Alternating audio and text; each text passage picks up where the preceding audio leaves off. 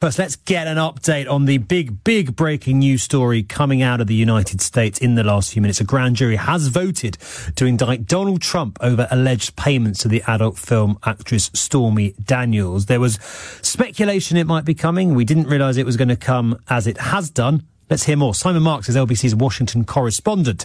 Simon, Good evening. Well, Ben, the, the, the, timing is absolutely a surprise because only yesterday we were being told that the grand jury's work in New York was not over and that they were going to be taking a break for the uh, whole month of April. So we thought this was all being kicked down the road.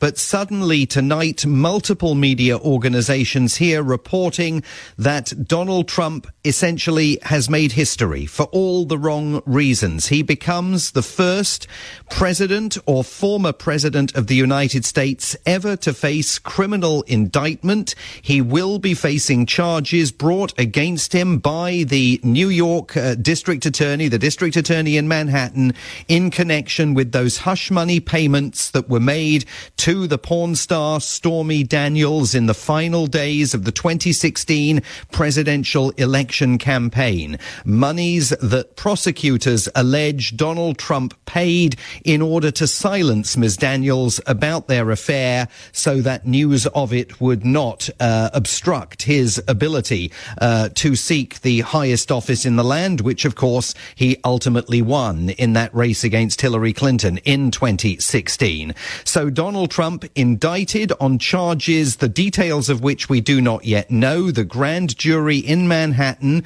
uh, voted today in favor of bringing charges against him.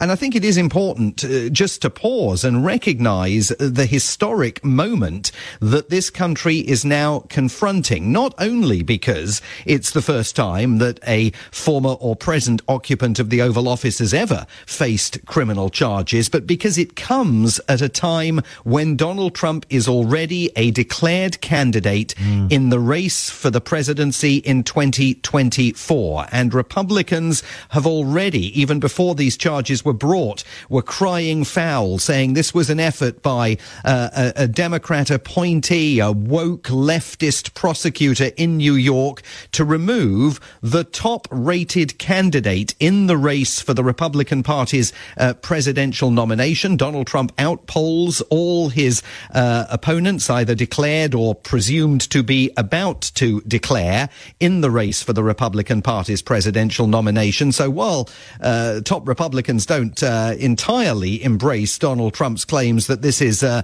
an out of control prosecutorial witch hunt. They definitely argue that this is an effort in and of itself to influence the outcome of the 2024 presidential race by removing Donald Trump from the field of mm. battle. As for the former president, well, he now faces the prospect of negotiating his surrender to the authorities. Uh, he will have to appear in that New York courthouse uh, in New York City. Uh, he'll have to uh, have his rights read to him. You know, you have the right to remain silent, all of that kind of stuff. He'll have to be fingerprinted. And we have heard for days that Donald Trump absolutely relishes the idea uh, of engaging in what they call here a perp walk, when he will be uh, paraded past the cameras, uh, handcuffed quite possibly, uh, an image that he hopes uh, will only boost his standing with mm. his supporters. Remember, Ben, the prosecutor in this case whatever the actual uh, details of the specific charges being brought against Donald Trump, is rolling the dice because many legal analysts here question whether a conviction can be achieved uh, on this issue of making those hush money payments to Stormy Daniels and then, uh, according to prosecutors, incorrectly recording uh, those payments in the documentation that has to be furnished uh, to the electoral authorities here uh, as every presidential campaign has to explain its uh, financial uh, activities. This is going to be a high bar for prosecutor Alvin Bragg, uh, but he absolutely now is set to pursue this criminal case against Donald Trump, and we are in really uncharted territory now because this is entirely unprecedented in the history of the United States. Simon, I appreciate we don't know what the full details of the charges are yet.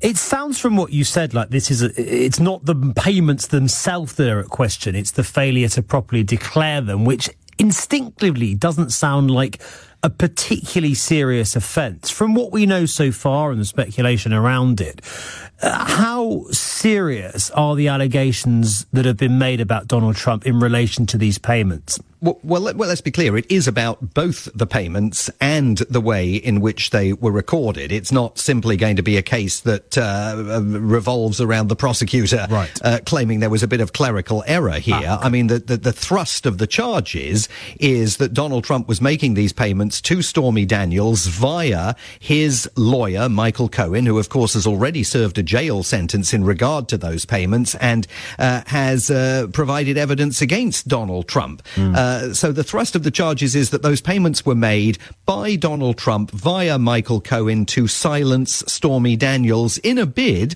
to effect the outcome of the 2016 presidential election. Now, there are many legal analysts here who, for weeks, have said uh, that what the New York prosecutor is doing is raising the level of these charges that, under normal circumstances, would be a pretty minor felony yes. to something more serious. And that's right. why Republicans insist that this prosecutor uh, is absolutely politically motivated and himself is trying to impact the outcome of the next presidential election in the United States. But supporters of the prosecutor's move, uh, including, of course, gleeful Democrats all over the country tonight, say if Donald Trump broke the law, like anybody else, he needs to be held to account for it. Uh, and uh, this prosecutor may make himself very unpopular in Republican circles uh, by seeking to enforce that accountability, but it is important for the American public to see that no one, not even a former president, is above the law. Simon, great to speak to you as ever. Thank you so much for bringing us up to speed on that breaking news story this evening. We will, of course, keep you posted as and when that story develops.